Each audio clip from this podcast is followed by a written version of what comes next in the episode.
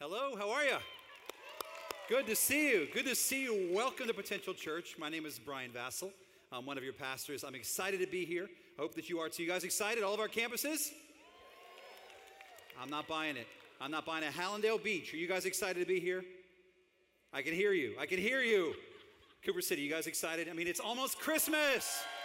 That's better. That's better. It's almost Chris. Can you believe it's almost Christmas?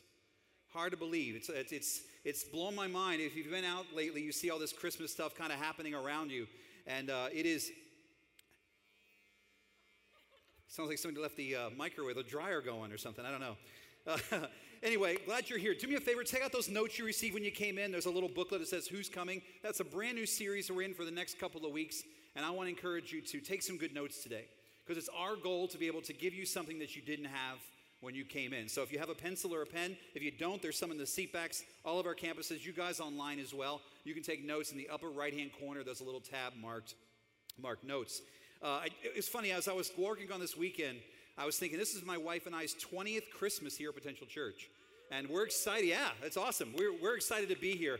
And it, it keeps getting better and better. And if you've never been part of a Christmas experience from Christmas kickoff all the way through the holiday, uh, you're in for a treat. If you're brand new to the church, I just want to tell you be ready. It's going to be absolutely, absolutely incredible.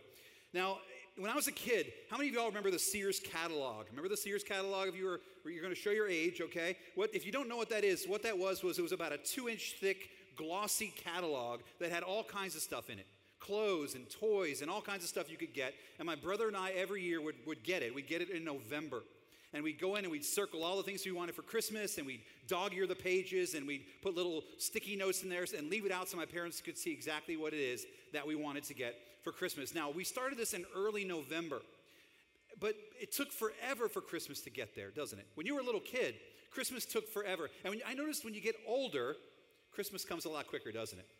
I mean, it starts early. You know, you have Halloween in one aisle at the department store, and right next to it, there's snowmen.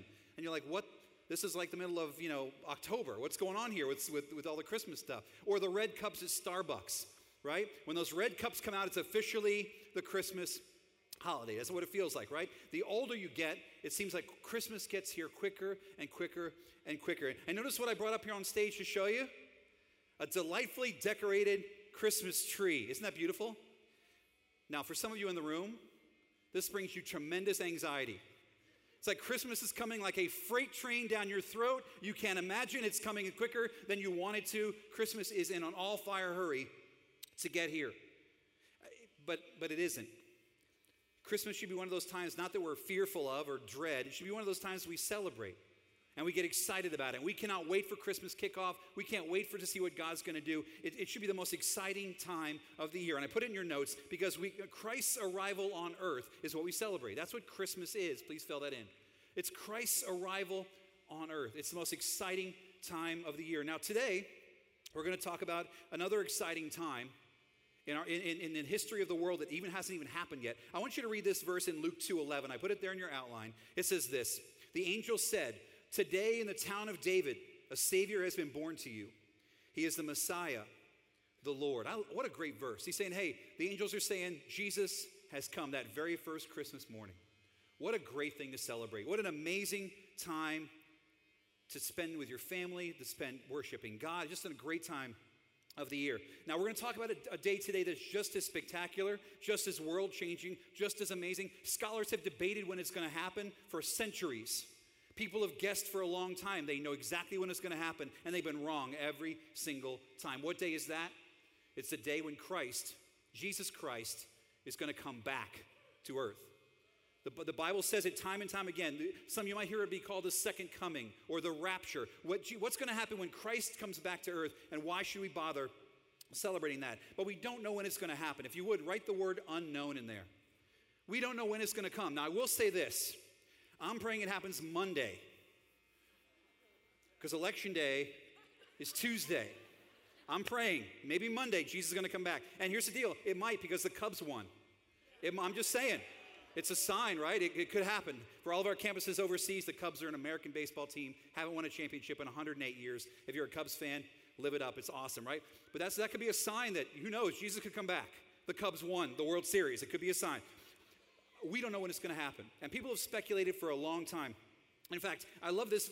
What happens in, in, in Scripture, we read about it, is Jesus, you know, he's, he's born at Christmas, he dies, he's crucified, he resurrects, and, and then he goes back to heaven. And, the scene is this he's up on a hillside, Jesus is there with all the people around him, and he says, It's time for me to go back home. And he's standing there, and the Bible says he ascends to heaven. All these people watch him go. And I, I love the verse there I put in your outline. It's in Acts 1 11. All these people were watching, and you can just imagine. Uh, his disciples must have had this open jaw like, did that just happen? Did we just watch Jesus rise up into heaven? Let's, let's see what it says. Men of Galilee, the angel said, why are you standing here staring into heaven? Jesus has been taken from you into heaven, but someday, underline this, someday he will return from heaven. It says it right there. Someday Christ will come back in the same way you saw him go. Jesus Christ, the King of Kings, the Lord of Lords, is going to come back down here to earth. Now, generally, there's two different reactions to this truth. The first is people are like, Yes, I can't wait, bring it on. I hope he comes back before my rent is due. That would be awesome before my student loans come due. Please, Jesus, come back. And then there's another group of people who say, you know what?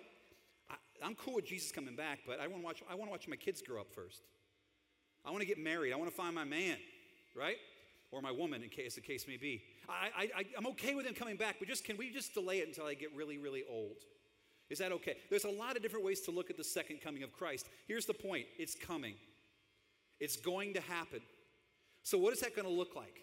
What does it look like? I'm going to give you the really quick flyby of, the, of when Jesus comes back, the Reader's Digest version. If you don't know what Reader's Digest is, Google it, okay? But it's usually the short version. I'm going to give you the very short version of a very complicated part of the Bible. It's found in the book of Revelation. I put the kind of the outline there in your outline. I gave you some scripture there that I want to encourage you to read those scriptures, okay? We're not going to have time today to go through all of those, but read them on your own to find out what happens. Here's what's going to happen the day Christ comes back. Number one, everyone on the earth will see it happening. The trumpets will, will, will, play, the clouds will part, and Christ will be visible again, and everybody on the planet will see it. Those that are believers in Christ will rise to meet him and spend eternity with him in heaven. Those that do not believe by that point will be eternally separated from God. And if you go on and keep reading, what happens is there's a battle that happens, and the devil, the enemy, the adversary, will lose. Here's spoiler alert if you haven't read it, okay?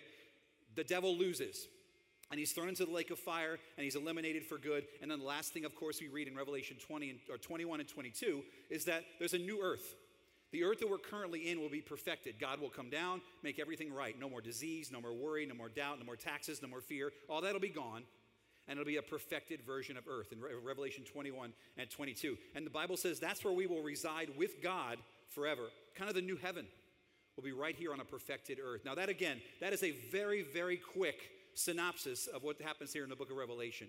But I encourage you, if you're interested in more, to continue to read it. Those are the highlights, okay? Now, the scriptures say that when Jesus comes back, he's not coming back as a, as a beat up servant. He's not coming back as a whipping boy. He's not coming back as somebody who's going to suffer anymore. He's going to come back as the King of Kings and the Lord of Lords, and every knee shall bow and every tongue will confess that He is Lord. There will be one world religion, and it will be Christianity. Christ will be honored and glorified. He's coming back as the King. And the Bible talks about it time and time again. When He comes back, He's going to be triumphantly returning on a white horse to lead us home. So we know that day is coming. The question is, what are we supposed to do in the meantime? I mean, it could happen tomorrow, it could happen 10,000 years from now. What are you and I and all of our campuses, what are we supposed to do in the meantime? That's what we're going to talk about today for the next couple of minutes. And I wrote in your notes, there's one give and four takes to talk about what we're supposed to do in the meantime. What do we do before Jesus comes back? Here's the first thing. And this is, the, by the way, before I give you the, the fill in there, this is the most important one.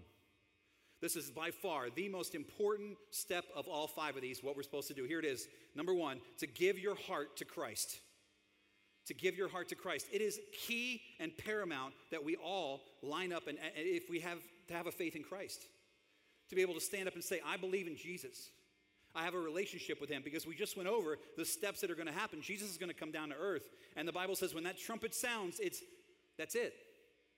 Whoever decided to follow him will go and join him. Whoever didn't by that point will be eternally separated from God.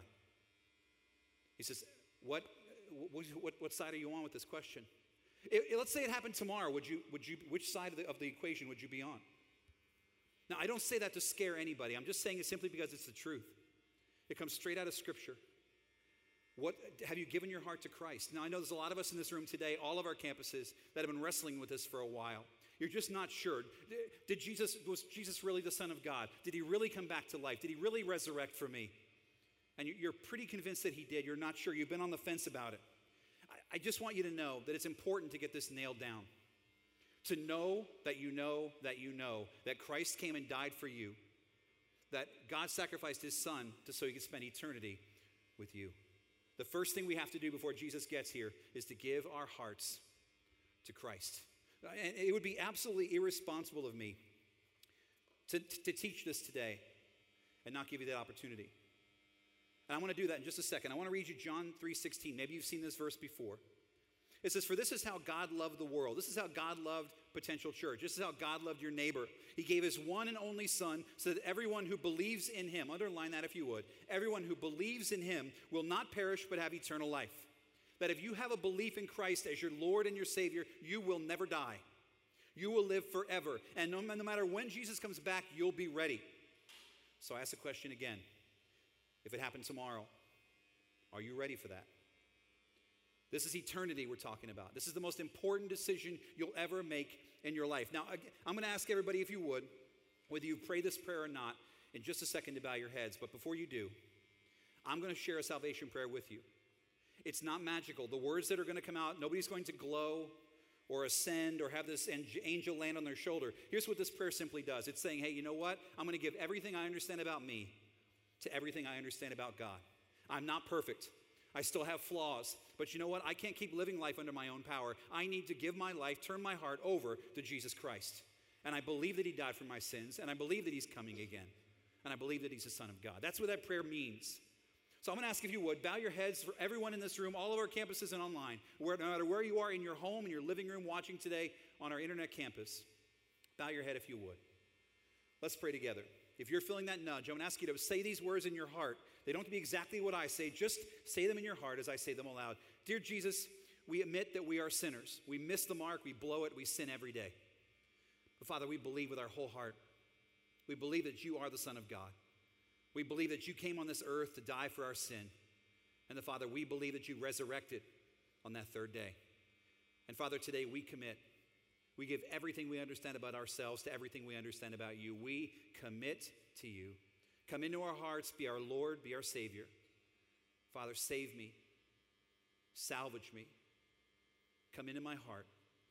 I want to begin a relationship with you. It's in Jesus' name that I pray. Amen.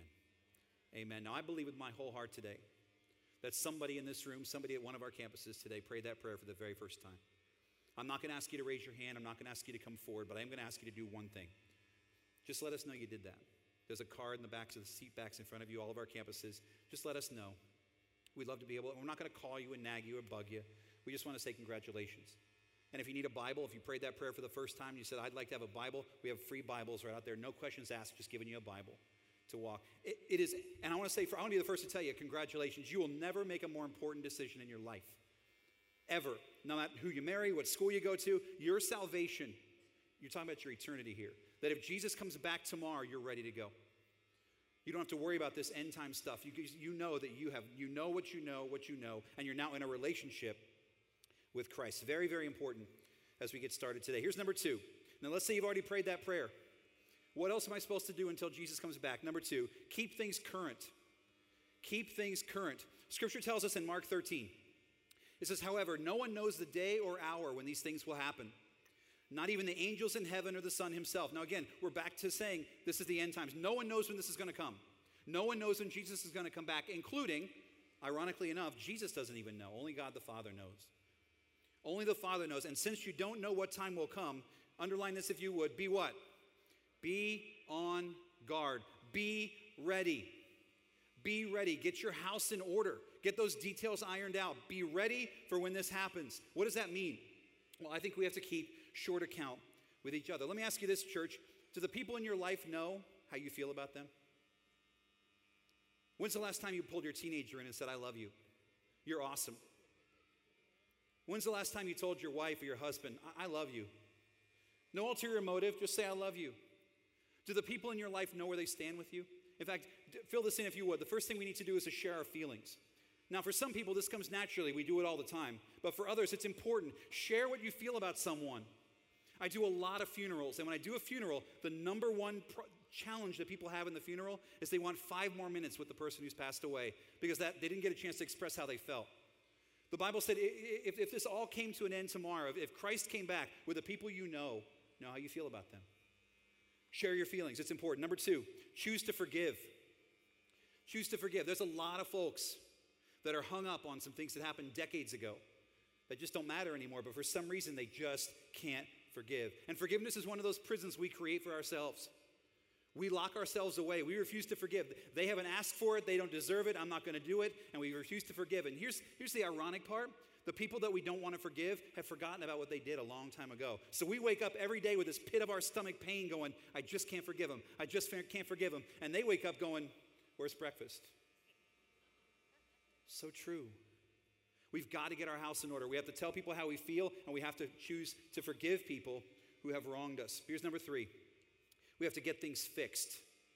We have to get things fixed. Now, here's what I don't mean I don't mean you got to fix that leaky you know, faucet in the back room before Jesus comes back. There's a lot of elbowing going on. See, I told you, fix it.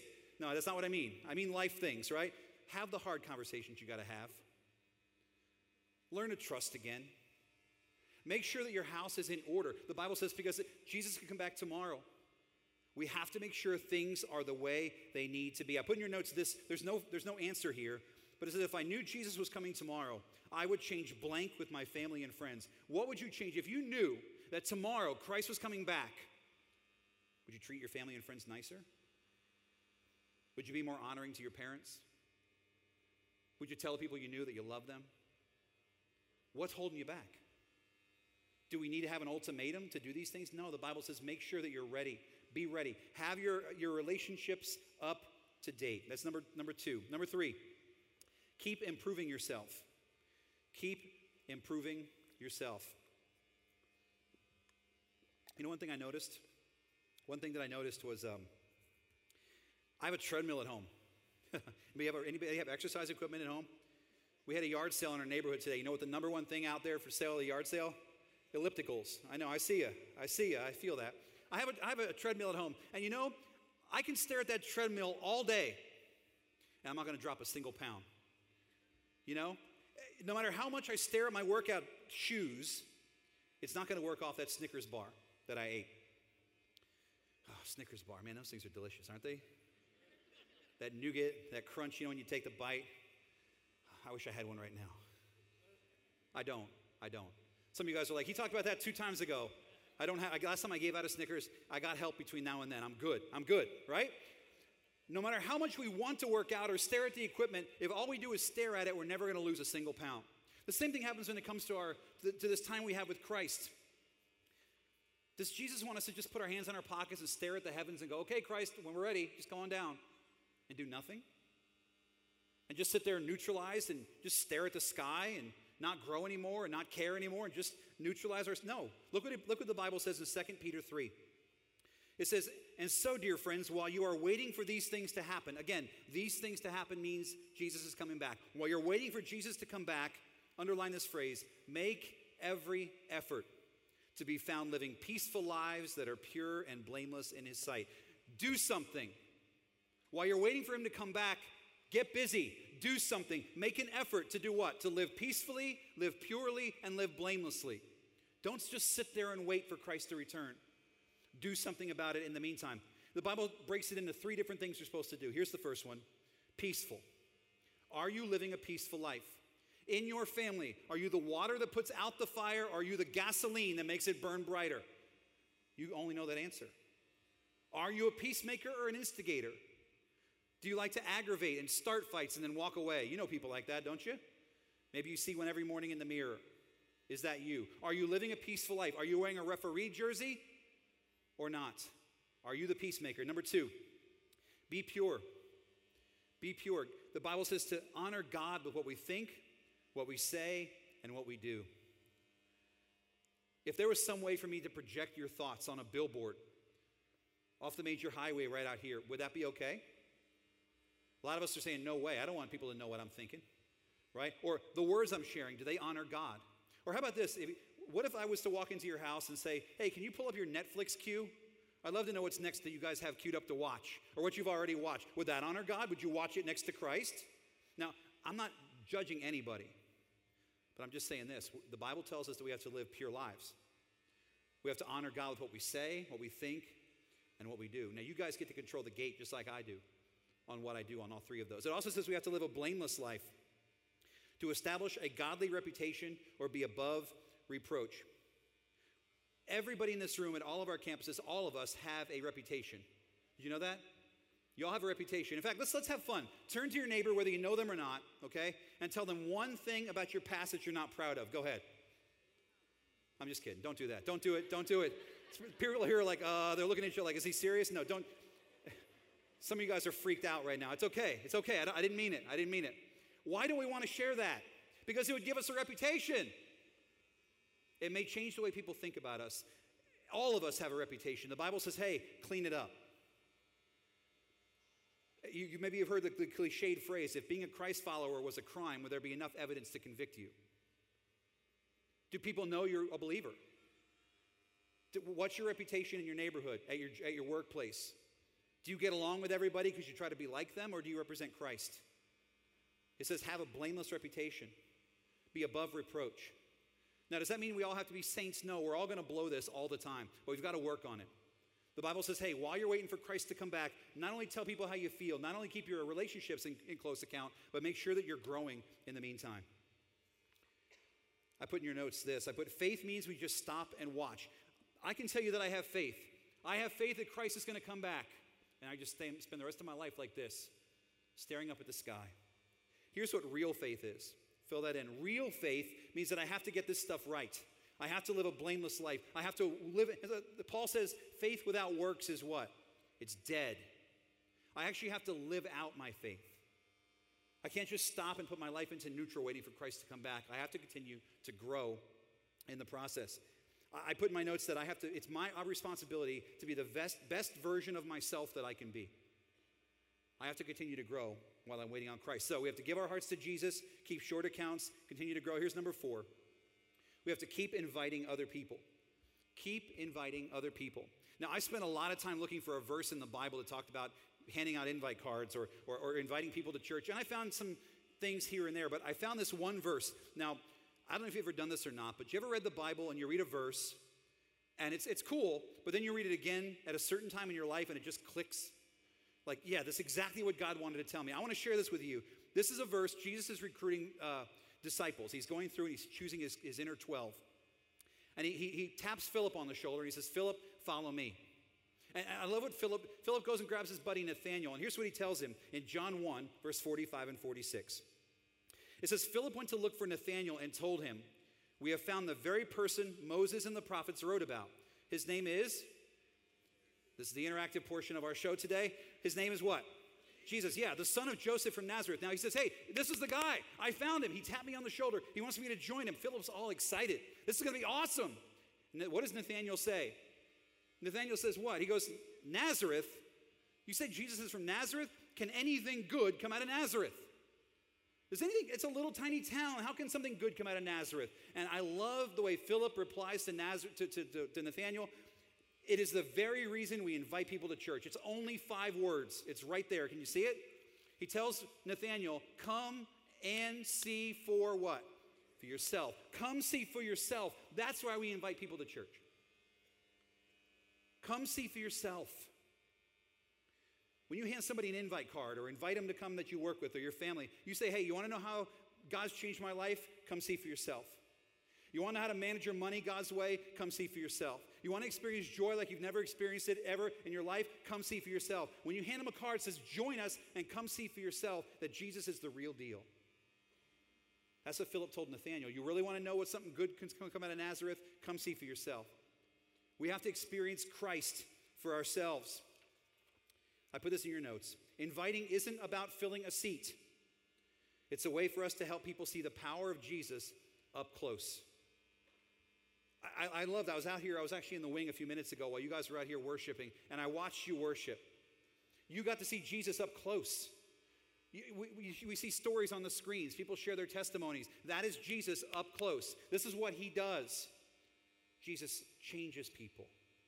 He changes their life. The goal of Potential Church, the heart of our pastors, Pastor Troy and Pastor Steph, is not to make Potential Church a gigantic church. Did you know that? The goal of their heart is to make Jesus Christ famous. And that you can see him every single week in the lives of the people here who he's changed, who he's worked through, who he's developed, who he's helped to grow. That's the goal. Why not invite people to see Jesus up close? That's why we want to bring him in here. This is a very safe and wonderful place to hear a life changing, dangerous message that will absolutely turn your life upside down for the better. That's the design. We want to see Christ up close. Please fill this in. One Christmas invite can change someone's eternity. One Christmas invite can change someone's eternity. I can tell you that because it changed mine. Came here a long time ago, right around Christmas time, September, October, right around the fall. And the person who invited my wife and I tried 12 times to do it, and I told her no all 12 times. But for some reason, on the 13th try, they handed me another card, and I said, okay, we'll try it. My life has never been the same because when I came here, you know what I saw?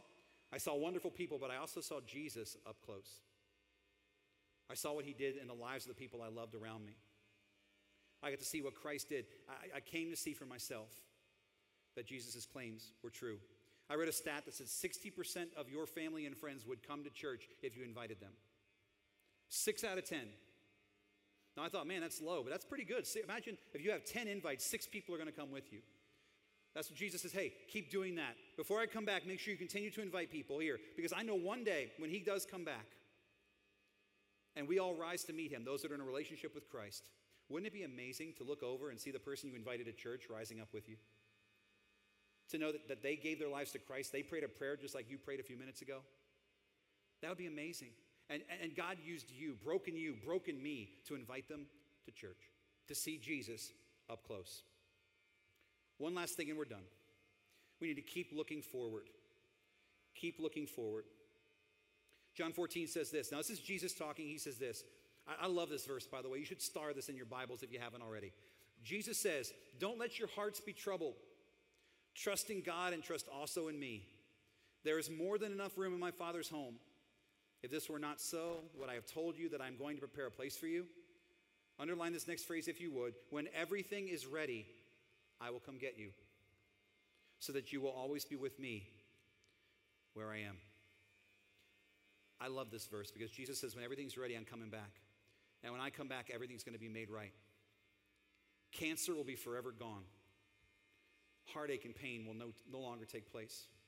Guilt, worry, fear, gone when he comes back. When the timing is right, Jesus says, I will come back and make things right. I'm looking forward to that day. I look forward to the day when Christ comes back. I, I can't wait for it to happen. He says it's coming. But you know, when I think about Christmas, and I think about that baby in the manger, and I think about what we're about to celebrate as a church, I get so excited. In fact, I put in your notes this, if you wouldn't mind, fill this in. Christmas reminds us that God's perfect plan is already in motion. That first Christmas morning means God's plan A is already in motion. He sent his son, and his son came, and his son grew up, and his son was crucified for us. And he was, he was buried, he resurrected, and he ascended back to heaven. Part A complete. That's what Christmas reminds us of. But we also can celebrate part B of the same plan. That's why I get so excited at Christmas. I've been here 20 years. It's not the Christmas tree that gets me excited. What gets me excited is I know Christ is here. Christ came for me and he's coming back. And I get a chance to celebrate that at Christmas time. That's what gets me fired up. That's what gets me wanting to invite my friends to come with me. I want to encourage you, church, do the same. Get fired up about Christmas, not for the, for the, for the bows and ribbons and packages, but just to remind you that Christ He's already, he's already got a plan for you. He's coming back for you. We celebrate his birth at Christmas time, but we also look forward to celebrating that return. Please fill those in. We celebrate Christ's birth at Christmas time, but we also look forward to celebrating his return, whenever that is. Now, church, I know there are some people today, all of our campuses, that are struggling. You're feeling you came in today with something on your heart. Now, I want to encourage you don't put your notes away just yet. I know it's so tempting when you fill that last blank in. I know. Same reason when I skip one, y'all look at each other. I know, I know, I know. Hang tight.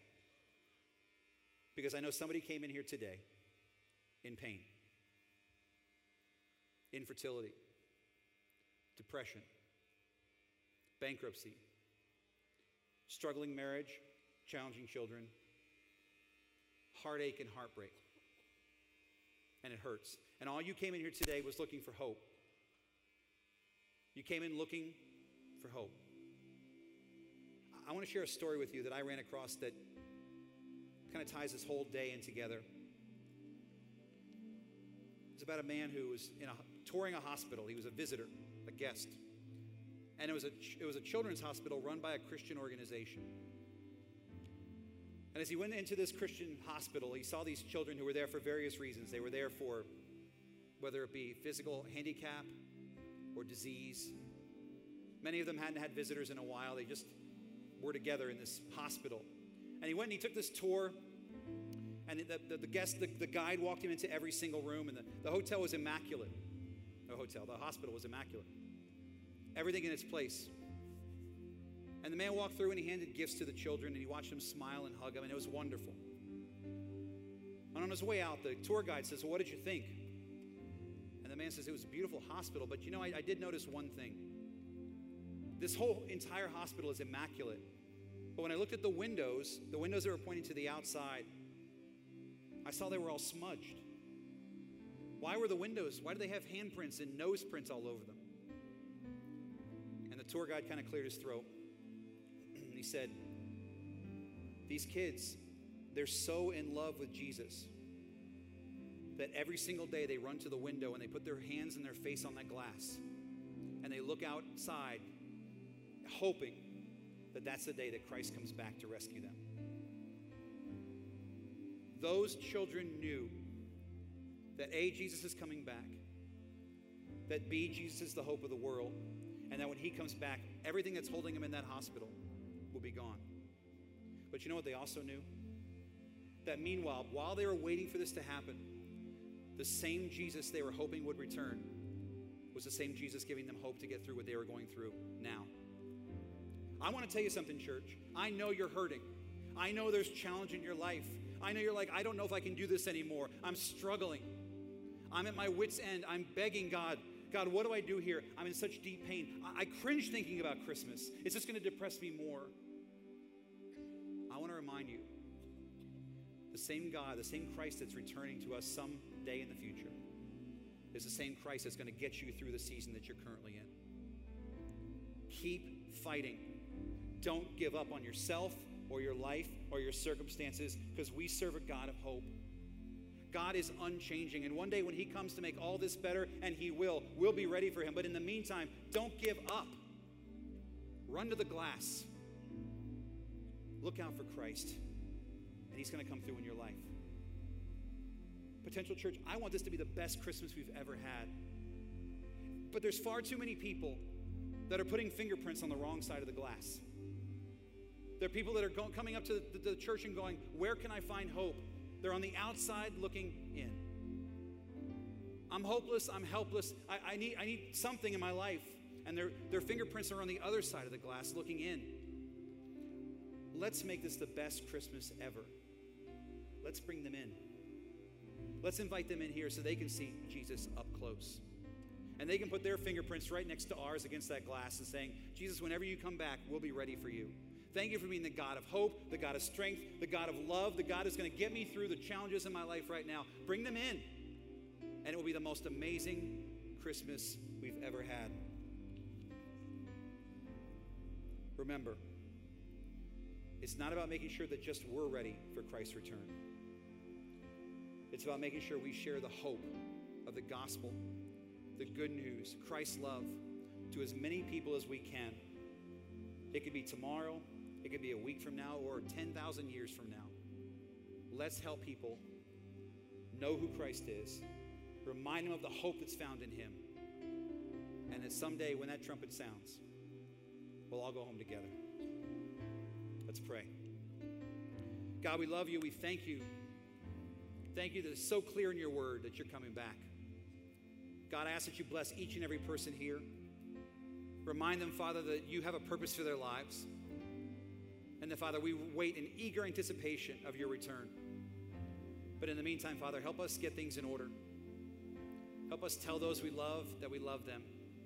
Help us to continue to grow while we wait. Help us to invite those that we know need to find the hope that's found in you. And we will give you all the glory for the breakthroughs that are coming. It's in Christ's name that I pray. Amen. Amen. Let's give God a hand today if you would.